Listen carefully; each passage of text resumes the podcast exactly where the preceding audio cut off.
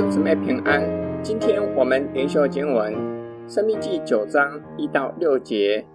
以色列啊，你当听，你今日要过约旦河，进去赶出比你强大的国民，得着广大坚固、高的顶天的城邑。那民是亚衲族的人，又大又高，是你所知道的。也曾听见有人指着他们说：“谁能在亚衲族人面前站立得住呢？”你今日当知道，耶和华你的神在你面前过去，如同烈火，要灭绝他们，将他们制服在你面前。这样，你就要照耶和华所说的赶出他们，使他们速速灭亡。耶和华你的神将这些国民从你面前领出以后，你心里不可说：耶和华将我们领进来得这地，是因我的意。其实，耶和华将他们从你面前赶出去，是因他们的恶。你进去得他们的地，并不是因你的义，也不是因你心里正直，乃是因为这些国民的恶。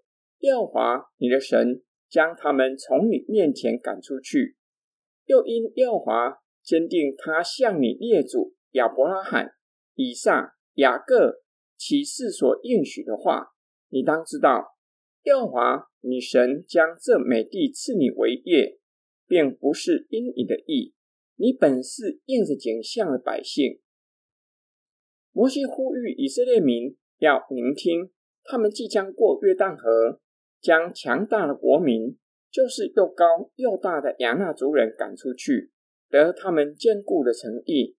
摩西引用当时流传的话，那时的人都惧怕亚衲族人。认为没有人能够在他们的面前站立得住。摩西告诉他们，他们当知道，也就是要认识上主。他走在百姓的前头，他如同烈火，或象征审判。上主将如烈火把迦南人吞灭。这样，以色列人必要照着上主的吩咐，将迦南人赶出去。摩西好像料想到。有人心里可能会这样认为：圣主将他们领进应许之地，得地为业，是他们的义。摩西反驳这样的想法，不是人的义，或是人心里正直，而是迦南人的恶。由此明白摩西所说的义，恶指的是人的罪性所产生行为上的恶，这样的行为与圣主的本性相违背，因此。义指的是一个人所行的合乎上帝的本性。摩西更进一步的指出，以色列人得地为业，不是本于人的义，相反的，他们本是悖逆的百姓。今天经文的默想跟祷告，本章首先告诉以色列人，他们得地为业，将迦南人赶出去，不是因为他们的义，而是因为迦南人的恶，使得上主。将他们从迦南地赶出去，又因上主与列祖所立的约，信实的上主兼顾向列祖起誓所立的盟约。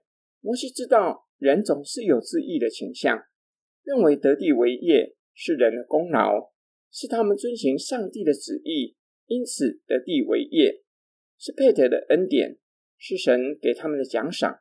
我们有自义的倾向吗？会不会认为？祷告没有蒙应允，是祷告不够，不够用心，没有迫切的祷告，所以需要禁食祷告，祷告才会蒙应允。假如禁食祷告还是没有蒙应允，会不会认为自己不够爱主，不够敬虔，没有热心侍奉神，或是认为热心侍奉敬虔不止十一，甚至十二奉献，这样祷告就会蒙上帝的应允？